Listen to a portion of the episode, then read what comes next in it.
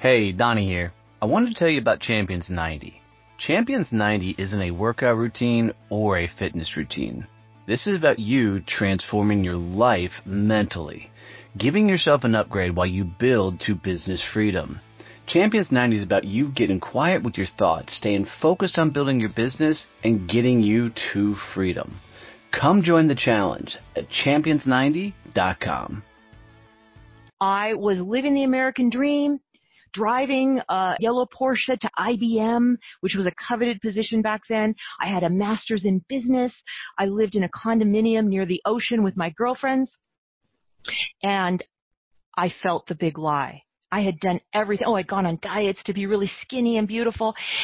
I had done everything the culture and my father and the community had told me would bring me success and happiness. And I was miserable. And worse, when I tried to talk to people about it, they said, I don't feel sorry for you. You have it all.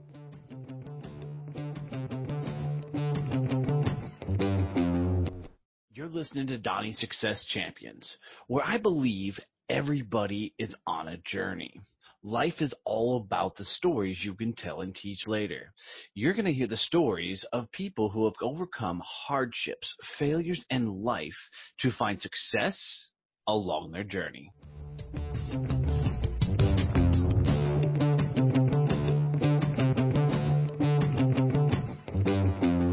Right, guys, going to be another fun episode. I'm your host, Donnie Boivin, and I'm getting better about saying my own damn name in these things, so I like it. But I'm bringing on Miss Lucinda Bakken White, and I'm really excited about this one. You know, I love meeting unique and fun people, and I think she's going to fit the bill. So, Lucinda, welcome to the show, my dear. Please tell us your story.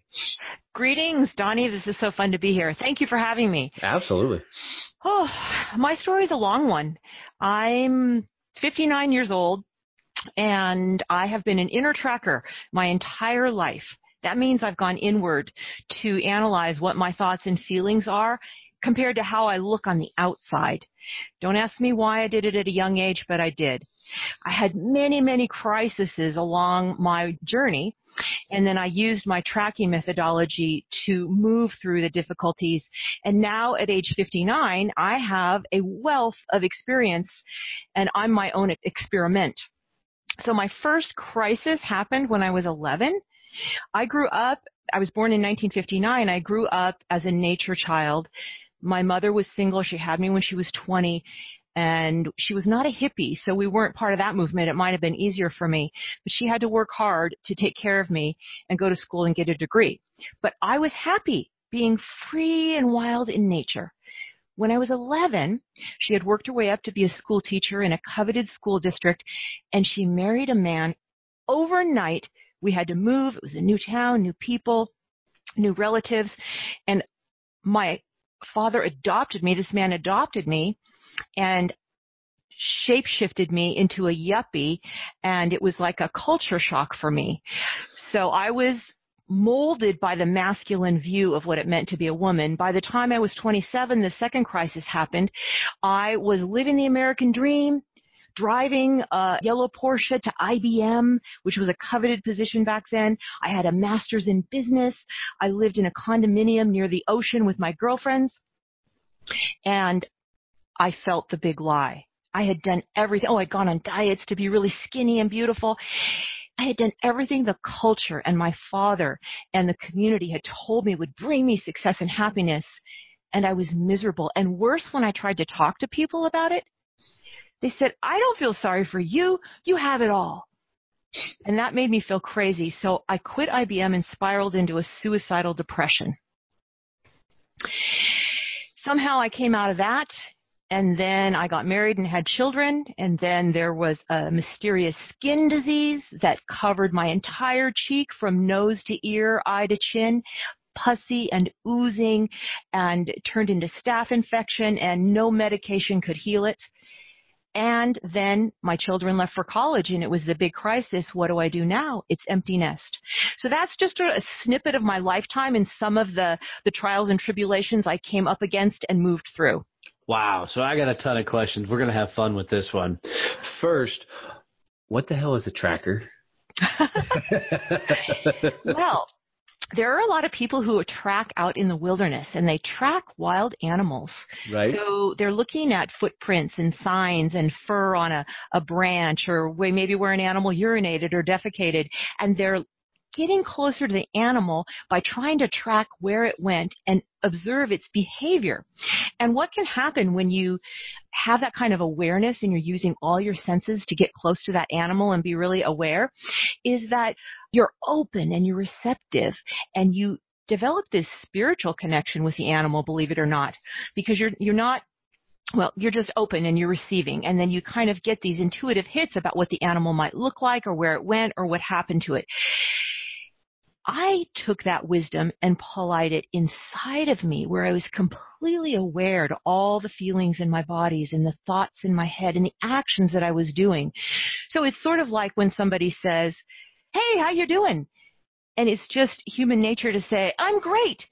But really on the inside, you know, maybe you just crashed your car yesterday and you're really unsettled, but you don't want to talk about it because you don't want to be a burden or you're embarrassed and ashamed or maybe you got in a fight with your husband and you're really not okay, but you just say it. So that's the disconnect between the outer and the inner.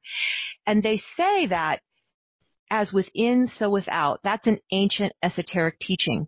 So the world around us and outside of us is a mirror and a reflection of what's going on inside of us. So that tracking metaphor of being out in nature and tracking an animal is symbolic of going to your inner nature and tracking the authentic original essence of who we are, which we, we are animals. I know that sounds horrible, but we are. No, I love this. I haven't heard the term tracker used in that methodology, but I, but I like the sound of it because you know a lot of times people don't spend enough time between their ears like they should. So I, I, I really love that. We're going to explore that a little bit more, but I want to jump back to your childhood for just a second. So you grow up and you said she wasn't a hippie, which when you were first describing your mom, that was the, the thought process that came to my my mind. What's the difference?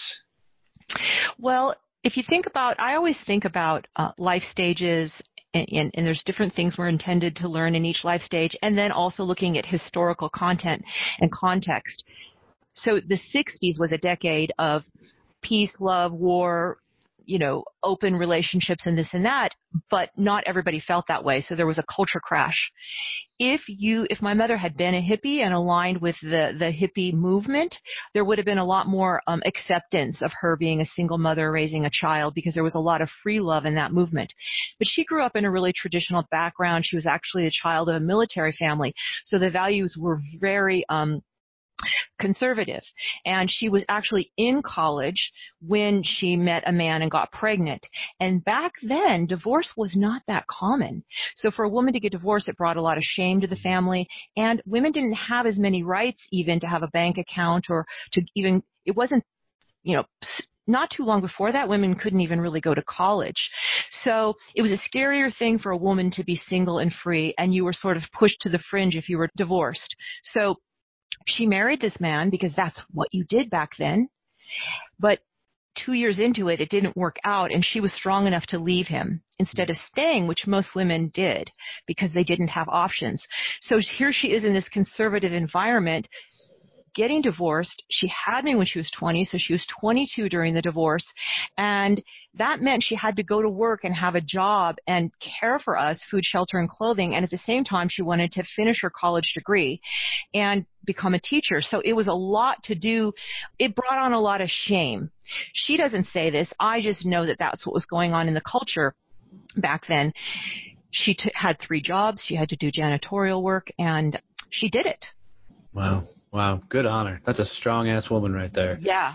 So you go from the free spirited, open, loving, you know, lifestyle to basically, in my mind, the corporate America style, because a lot of us that grow up in the world of maybe didn't have a lot of things, we, we, we look at corporate America of the suits and the nice cars and the nice houses and all that stuff Is that some sort of level of success or something.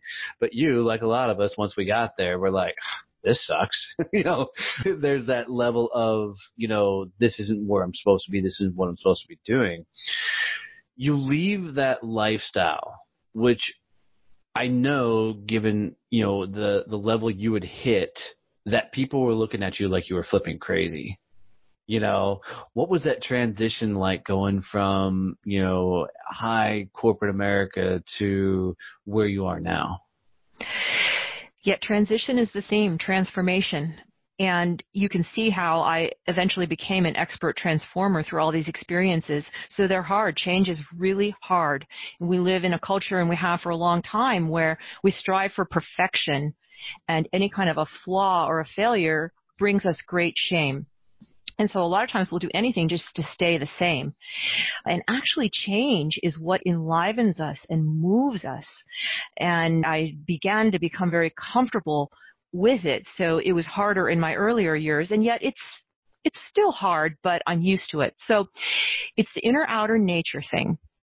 There's so many ways to look at this. Just quickly, because I was a nature child, it wasn't that I was hanging out with hippies nature child. It was, and a lot of people can relate to this, we didn't have a lot of money for toys, but I played outside climbing trees with the cousins and the neighborhood kids. I had a clan and I was in my imagination talking to plants and trees and animals and eating berries off the bushes. So I was deeply connected to nature and that's a foundation that has informed me later in my life.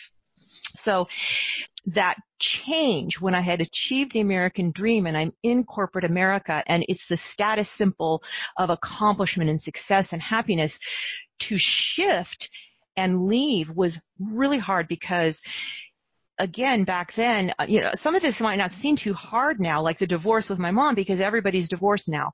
It's the same thing when I left corporate America and I had a suicidal depression. Maybe that doesn't seem so different, but back then, not a lot of people were, this is 1987, were going to psychology. And it horrified my parents. They took it personally, like, in those days, it was if you have a family member that goes to psychology, that means you're crazy. You should be institutionalized. And that means it's our fault because we're bad parents. And oh my gosh, we're ashamed. So again, there wasn't a lot of support, so it's scary. These changes make you feel like you're misunderstood and you're alone and you're isolated.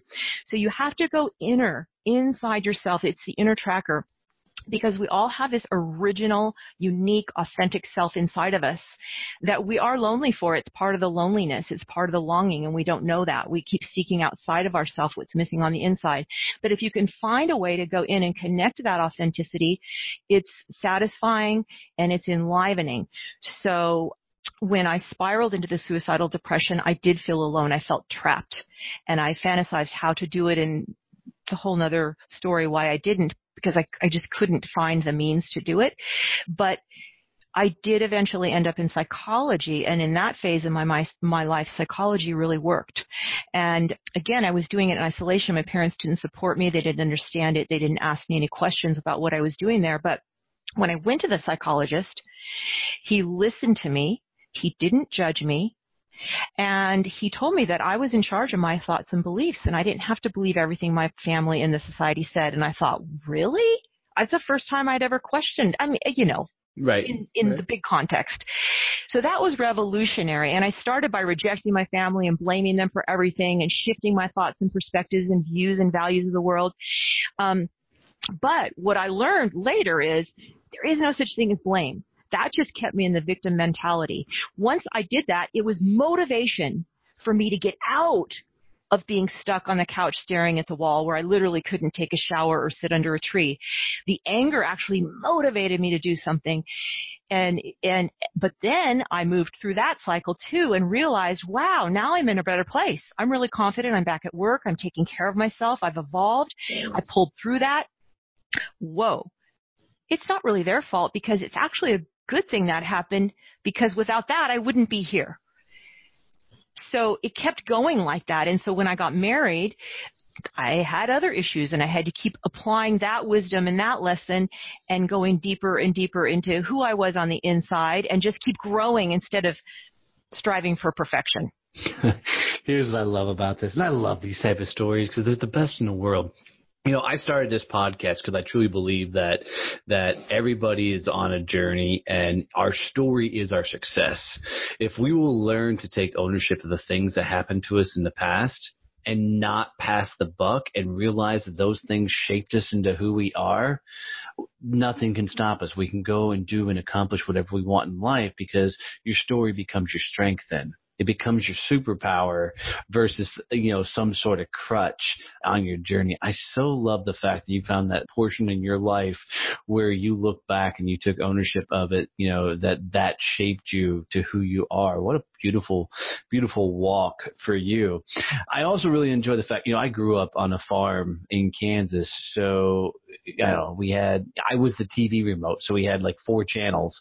So and but we had horses and we had cows and we had you know rabbits and and goats and you know we were always out on the land and the property. You know i'm never a nature child because to me that sounds too close to hippie and i'm a marine so me and military and hippies we don't always play nice together but you know, I love this free spirit you have with all of that. And it's, what's cool about it is it's not that over the top dreamer persona. You're using real methodologies, real things that come from a genuine place. So I just, I really enjoy you. So what do you do with all of this stuff? I mean, you've got a cool walk that you've gone on on your journey. You know, how are you delivering that to the world as part of your message and what you share? Well, when it got to the empty nest phase, it's it's it's interesting because even when I got married, I ended up recreating a lot of the the habits and value systems that I grew up with for a couple reasons. One, old habits die hard, and two, it is a part of you. Everything that happens to you is a part of you, and so you can reject it, which is what I've done a lot of times. You know, I'll find a new methodology or way of being or looking and then reject the other, like that's wrong, this is better. And then I finally came to a point of integration where it's all a part of me but I immerse. So I look at everything as an, as an immersion experience and learning firsthand from experience. So I will read books and talk to people and have guides and then take on this intellectual information, but then you have to walk the talk. I have to apply it to me and test it out. And it's always, you know, three steps forward, two steps back, three steps forward, two steps back. And it's like a diet or exercise. I'm constantly tracking myself and how I'm doing. And so building all this firsthand experience and awareness, by the time my kids were empty nest going to college, I realized the whole other theme in my life has to do with death, dying, and eldership. And these are three topics that our society doesn't want to talk about. Number one, we don't want to age. We'll do anything to have plastic surgery and look young and, and there's nothing wrong with being youthful because actually the gold is in our youthfulness. It's that inner authentic essence that's childlike, spontaneous, creative, and curious. So that's who I was as a child, and then you have that same aspect when you were on the farm. Well, we get that shaped right out of us. When we reconnect with that, that's enlivening and it's authentic. And so when we become elders, instead of trying to be young in a physical, tangible sense, it's we're supposed to be symbolically young energetically and we're supposed to recognize that we have a lot of wisdom to share and the world needs us they need people with firsthand experience to hold a container for what they're going through to give them clues to guide them and yet we tend to discard the elders and push them aside and they end up in nursing homes and they don't have a lot of higher purpose. I call it higher purpose. So the other thing that happened to me is along the way, when I went back and got married, I ended up marrying the CEO. I went back to Silicon Valley because that's all I knew. I had to get out of my parents' house and out of the depression. So I went back to high tech because that's all I knew. And I needed money to afford a place to live, to heal, while I was simultaneously going to, to psychology. Well, lo and behold, I ended up marrying the CEO of the company. And then I got right back into this affluent, accomplishing lifestyle. Well, in the process of that, when I had children, I flashed back to my childhood. I hadn't really thought about nature since I was 11 because I had been the yuppie and then in a crisis and then married and then in Silicon Valley again as a CEO wife. And when I had children, I flashed back to my childhood and thought, oh, my children need nature. So I started spending more time in nature and I started coming across animal bones. And I had an awakening with the animal bones and I started collecting animal bones. Now, I did it in secrecy because it seemed really weird and macabre. But that turned into me finding dead animals. And I thought, how do I get at the bone? And at the same time, I was studying the animal and so in awe and curious that I could be up that close and personal with a wild animal. So I would study the animal and how it looked. And this was before the internet. And I would go back and I would look to the library and bookstores and buy books and study animal behavior and watch documentaries. That led to seeing dead animals on the road and feeling bad the cars kept running over them. So I would stop and peel the dead animals off the road and return them to the soil. And then that led to me taking some of them home and getting at the bone. And two things happened. Guys, it's Donnie here, and I just want to let you know that we've recently launched a content development company. And this company helps people get social content. You know you need to put out a lot of content nowadays to get engagement out there in all your social platforms. Well, we've come up with a really cool way to help you get videos, blog posts, memes, social posters, and infographics for you know, whatever social site you need. So check us out at successchamps.us and learn more about how you can get social content for your social media. Support for this podcast comes from Point Blank Safety Services and Blue Family Fund. Blue Family Fund, helping dependents of law enforcement families on their journeys. Blue Family Fund is a nonprofit that raises funds and offers financial support through higher education scholarships for dependents of law enforcement officers and by providing financial assistance for families of fallen law enforcement officers. Every dollar donated will go to the families of police officers, either through scholarships to dependents of police officers or as aid to fallen officers' families. Visit us at bluefamilyfund.com.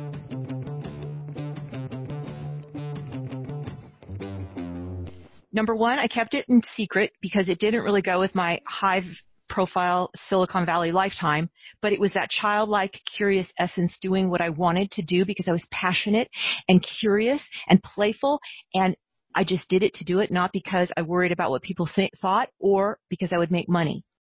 And it turned into this 20 year thing where all of a sudden I had so many bones and animal parts and taxidermy built up. I arranged it all in a barn, which is what you can see behind me if you were looking at me right now, is and it's like a cathedral. It's so palpable. It's my connection to my inner essence and the animal kingdom and the spiritual realm because we're all born to die. Now this speaks to death. It's a conversation that people don't want to have because they don't want to be reminded of growing old and they don't want to be reminded of dying. We are all born to die. When we die, our flesh will decompose what remains? The bones. It speaks to we have two parts. We have an inner authentic essence, the bones, something deep down inside, and then the flesh. So me collecting the bones was like me reclaiming lost parts of myself that had been tamed and shamed by society, family, and culture. And it gave me the confidence and the relationship with my inner self to debut to, you know, to want to debut as this is who I am. So how do I do it? I'm an elder. I want to talk about death and dying because I understand it. I want higher purpose and meaning to my life to share all this wisdom. The only way I thought to, I could do this, oh, because what I was going to say is, being who I was, a housewife with a big family, when my kids went to college, everybody wanted me to continue doing the same things. Go to dinner, talk to your friends, drink good wine, cook, clean, have people for dinner. I mean, that's, that's an amazing thing that a woman can do and have a career, but there's more to us than that. I wanted to just be who I wanted to be. And yet my family and society didn't really want me to change. So there was like a, a struggle there for them to have, it's called people pleasing you do things because you think other people want you to do. You go to this party and that party, and by the time you're 60, there's so many other people to please, you forget about yourself. I cleared the decks and said, I'm writing a book. I need to explain my life story so that you understand. Because everything I'm talking about, dead animals and bones and aging and dying, is so esoteric. I'm going to write a book. It took me two and a half years to write the book. I did it. I debuted with the book in February of this year. It's my memoir, my life story. I, instead of a tell-all book, here's how you do it, it's demonstrating how I did it. I take the reader on a journey of my lifetime and they feel everything that I went through and how I moved through it and see what the life lessons were. So I wrote the book and then that allowed me to then give public presentations and to have a website and counsel people and do podcast interviews. So this is the new me debuting with all of this life wisdom and sharing it in my own unique way with higher purpose and bringing a whole new meaning to eldership and aging. God, this is so cool. Uh, it really, really, really is. This, this, is one of the other reasons I love podcasting. I get to meet so many just freaking cool people. So literally, you rediscovered yourself through animals and I, I, I get it because I can imagine your Silicon Valley, you know, corporate wife mom driving over on the side of the road and picking up, you know, roadkill and moving it over to a ditch or something so, you know, it can decompose properly, which in turn probably pissed off the vultures. you know, but if you would have told that to people that you were surrounded by, they would have looked at, I mean, well, I'm sure people still look at you right now like you got two heads you know, because they just don't understand this is your thing. This is what you're into. This is, this is your freedom. And what does it feel like to know you're fully living your truth? It is so incredible. And you brought up some really good points. When you go through a transformation and you want to make a change, yes, it's very scary because you feel misunderstood and lonely and isolated and perhaps even like you've done something wrong because you have to make a change. And if you know that, you do that and then you sit in it and then you start shifting and changing and getting guidance and moving. And when you go through it, it's one of those success, it's kind of like finals week, you know, when you finish your class and you're like, whoa, I did it. It feels like that. But and, and then there are people who will not understand you and they will judge you and they will try to talk you down or tell you it's wrong. And you have to be strong and bold and brave and say, I choose me. So I just want to really reinforce that with people out there because there's so many people who have, I mean, every single person has this inner authentic essence that wants to emerge and I want to give them that confidence and strength to say, go for it, do it, be a little bit bold and you're going to upset people. But two things Number one, I had to go against my family. First of all, they didn't, I'm talking about my parents, my sisters, my husband, my kids, whatever. They, I have stepchildren, I have grandchildren. They didn't want me to write the book because A, we're business people, we're not creatives, so they didn't understand it. B, they certainly didn't want me to write a book about my personal life and be vulnerable because it would have to include them. And C, it took away from what they expected I should be doing for them and with them. So I really, really, really had to go against it and it was hard. So you have to be per- firm and strong. But by doing it and doing it with love, like love for myself, not anger at them or blame, just I'm going to stand in my power that I'm doing this for me and I have served in other ways and now's my time. Getting through it and coming out the other side so they could literally see it and feel it and doing it with the highest of integrity, integrity without blame and shaming them people come along with you. Like, it's like an invisible energy that emanates outside of you that influences them whether they know it or not instead of me arguing and yelling. I just did it. And I had a full circle moment. You know, uh, they still, even when the book came out, everybody's a little embarrassed and worried. What does it say about me in the book? And I tried to keep all that at a minimum. I didn't want it to be a tell all. I don't want to tell their stories, but I still have to tell their story when it affected a change in my life in a positive way. So still a lot of nervousness and the big elephant in the room, but I'm doing my thing. Well, in September, I gave a large presentation to 50 people at a bookstore, and um, a lot of my family was there in attendance. And it was such a full circle moment because I didn't invite them or ask them to come. They showed up mm. on their own, and they I got a standing ovation. And my parents came up and said, "We get it.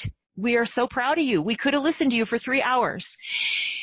And so that's an example of how you can demonstrate and be the change without fighting against it or making them right or wrong. It's just that this is my path and I love you. And then if they and they'll come along with you. And then of course there are the, it is the two-head syndrome you talk about. There are people who just don't get me. But it doesn't matter. You could never please anyone and I don't blame them. It's like the people that you automatically, you, you change your vibration literally when you change. And then there's people who will change with you. You're influencing them and there's people who won't resonate and they just sort of fall off by the wayside because you're not blaming or shaming or making it about them. And the last thing I want to say is this that's related. How does it feel? What I found is how do I know when I am not connected to my inner authenticity? I am tired. I'm exhausted. I'm depleted, drained, maybe even depressed, numbing out because I'm so tired pleasing other people and doing things outside of myself to look right. I'm working so hard, doing so much, but I'm exhausted and drained. How do you know when you are connected to your inner authenticity? You're enlivened. It's amazing. I've always been a busy, high powered person. And yet, by the time my kids were teenagers, I mean, I was a zombie. I was so exhausted. I looked horrible and the big red cheek and this and that. Now I'm 59. I'm even older. I look better than ever because I'm doing what I want to do. So I'm connected to that childlike essence inside of me, which is a higher vibration. So it's a, it's an enlivening energy because I'm doing what I want to do and I love what I'm doing and I can't wait to get up in the morning and I'm so excited. It's passion. Oh, it's so awesome your energy is just inspiring. I, I really enjoy being around you. You know, when you were talking about the, the two head syndrome, and, you know, some people are going to come on your journey, some aren't going to go. What I've found, at least, is, is, and I'll speak my own truth, uh, you know, as part of my journey, is the people that didn't get it, I think oftentimes were jealous that I was willing to take such a leap and do my own thing you know and i think that they're battling their own demons, if you will, as they're trying to figure out what their next move in life is going to be, and they're knowing that they're going to turn around and get right back up at seven o'clock in the morning, put the suit on, you know, drive to work, while while the rest of the world is doing and chasing their own dreams and passions and doing the things that inspire them. So it's not that they're mad at you; it's they're mad at themselves because they don't have the courage to to pull the same trigger you know which is it was a very calming effect for me once i came to that realization. It's so true and i mean that is such a profound point. It we think it's all about us. Oh they don't like me they're judging me they hate me whatever it is. I mean, you could be walking into a party and not even think, be thinking about anything, and you think someone hates you, and then you're mm-hmm. kind of like, why is that person giving me a dirty look, or why did that person at the grocery store yell at me? It's always about them. It's never about us. It's about what's going on inside of them. It's so true. Yep, absolutely. So now you're on stages, you're telling people your story, you have a book out, and you're, you know, sharing your message, your, your journey with people. Are people open? Are they receptive? Are, I mean, are they embracing what you're doing? Yes, it's incredible. What's so interesting too is I've done the, the corporate route and I have an MBA and I've worked for, I was PTA president in the school. I totally understand business models and how to do business plans and to focus on revenue and expense and profit. I am fortunate to be in this stage of my life where my number one focus is to just share my wisdom and have a good time. So I'm not thinking, okay, I need X amount of, of followers on social media and X amount of money. I'm literally just being who I am. And my mantra is, let me magnetize to me the people who are, who, who are, are ready to receive my medicine. And so I, that's exactly what's happening it's all positive and people want to talk to me and they're calling me and sending emails and telling me how the book affected them and inviting me to come speak at book clubs or at presentations. Um, so it, it's it's almost like I'm in a flow and it's not exhausting and it and it's enlivening and I do have a lot of followers and it just keeps going and going and going. I hope to someday see you speak because I want to see you speak with there's like a room full of taxidermy behind you, on stage, just to see the look of the audience's face when they walk in and they see all the taxidermy. I think that'd be awesome. So, where do you think all this is going to take you? I mean, you're doing some cool things. You you've done some phenomenal transformations. Where do you think it's all going to take you? I think it never ends. So I'm constantly going to be learning and transforming. And I just finished a complete big cycle launching the book and I'm now, I, I so I believe in rhythm and change and the inner and outer nature. So if you look in nature, the only thing constant is change. So I follow the moon every month with my intentions. There's a new moon that grows to a full moon. Then it dies off and goes inward, the death phase, to rethink, review, reflect, rest, only to be born again with a new moon and new intentions. So I, I follow that cycle of the moon. I do the same thing during the year. So right now we're at that inner phase of going inward where the days are getting shorter and darker. And I'm saying what do I want to do next? And it's so exciting because there's so many opportunities but I want to rest and go inward and then emerge. So I do I am talking to people. About making the book into a movie. I have an idea for a second book coming out so I might take some time off and write another book. I have clients that I'm counseling right now that are ongoing. I do a weekly blog, so I'll keep writing that. Oh, I really want to do a video blog. So that's the most exciting thing for me to do right now, to figure out how to share my wisdom through video. Uh, so it's all, and, and where is it all going to head? I think it's going to head towards I live on a really amazing piece of property and I work with people on the phone, but the people who live local can actually come here and work in my barn or on my property, which has a lot of nature. I could see this place turning into not a retreat center, but some sort of a, a really famous venue for people to come to to see what I'm talking about and experience it. I don't want to be a classic retreat center, but there's something leading edge, something magical about this place in my barn where I think people are going to come to feel what I'm talking about. Well, I, I, just for the record, I don't think you could ever have the kind of normal retreat with what you're doing. I don't know anybody who does taxidermy retreat. I know. So, but I love the vibe behind that. I love the thought behind that. I mean, it's it's you're going to connect with such a unique audience that I think turning your place into some sort of nature preserve slash retreat, because I yeah. can't come up with a better word as well, would be a very, very cool thing. And, you know, I think because you're so genuine that people will embrace it faster than you think they will. You know, uh, which is which is fun. You're going to be a fun journey to continue to watch. I'm I'm really excited to see where all this takes you. And I will try not to put you into the hippie, you know, side of things. All my free thinkers like this, I'm like, they're my favorite hippies. And I'm, right, I mean hippie in a good thing, right? You know, so. Me too. Me too. I do. You know what's so funny too? The subtitle of my book is, so the book's called Confessions of a Bone Woman, but the subtitle is Realizing Authentic Wildness in a civilized world. So one of my other messages is you have to have both. You said something earlier about how my message isn't so light and airy that it's too big of a dream with without based being based in reality.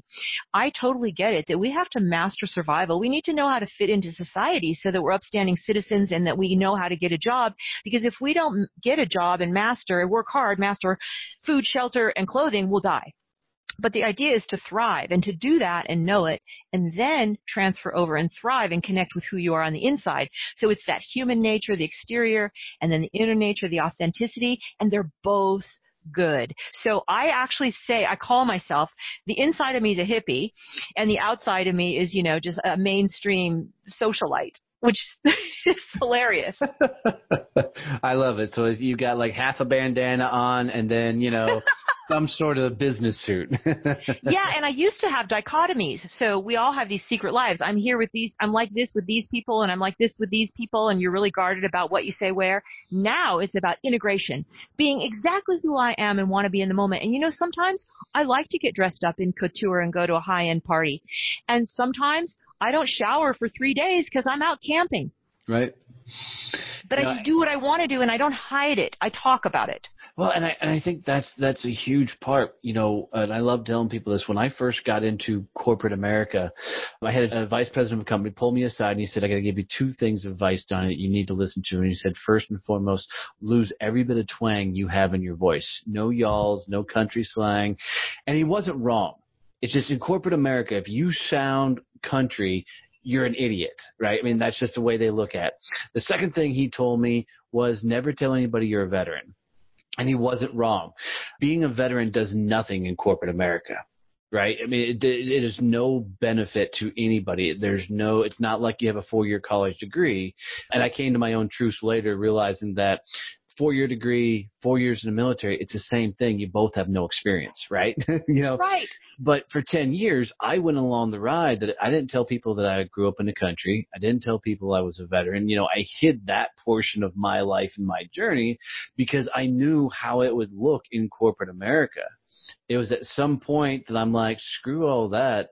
I don't want that life anyways. That that the world started opening up for me. So I love the fact that you're coming back and sharing this message with people so they can embrace their own journey. Because you're right, we all live that dual life at some portion. You know, the person that people see at work is not the person they see at home. You know. Yep. That's just wild. Girl, I gotta tell you, this has been a blast. I have really, really enjoyed having you on here and hearing your story. This has been a lot of fun. Thank you. I loved it. Thank you, thank you, thank you. Where can everybody find your books and stuff at? If you go to my website, everything's there. AuthenticWildness.com. Awesome. Awesome. Well, here's how I like to wrap up the show. And I do stump some people, so get forewarned, all right? so if you could leave my audience at champions, these are entrepreneurs, business owners, people living their dreams, going for it from all over the world. We're in 78 countries now. If you could you leave them with a quote, a phrase, a mantra, something they can take with them on their journey, especially if they're going through that dark time in their life and they're trying to figure out what's the way forward. What would be that quote or phrase you would say? Remember this. Remember that there is an authentic wildness inside of you that is longing to emerge. That is beautiful. You really need to get that put on a t-shirt. Miss Lucinda, I've really, really enjoyed this. I appreciate your vibe. I appreciate your message. Thank you so much for coming on the show. And I appreciate you. Thank you.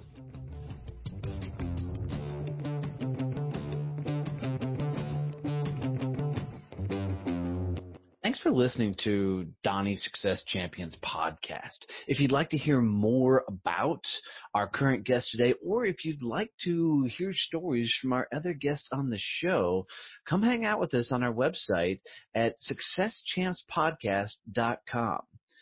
I really appreciate you tuning in. If you need to reach out to me for any reason, you can catch me at Donnie at DonnieBoivin.com.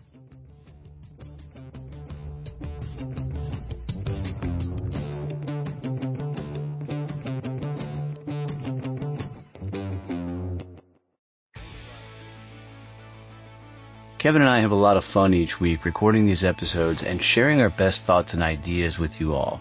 Man, we're just proud to to have you guys as listeners always tuning in. And we really appreciate the messages. We get the DMs, the emails, and the likes from you guys with questions and ideas for future shows, and that just means the world to us. We really are changing how the world networks. We've poured our heart and soul into Success Champions networking, and it continues to grow. So if you haven't checked out a chapter and you're looking for a mastermind group of pure absolute badasses that understand that giving introductions are way more powerful than referrals, go to successchampionnetworking.com and request a visit. And thanks for being you. Thanks for being a champion of your success because that's what it means to be a success champion.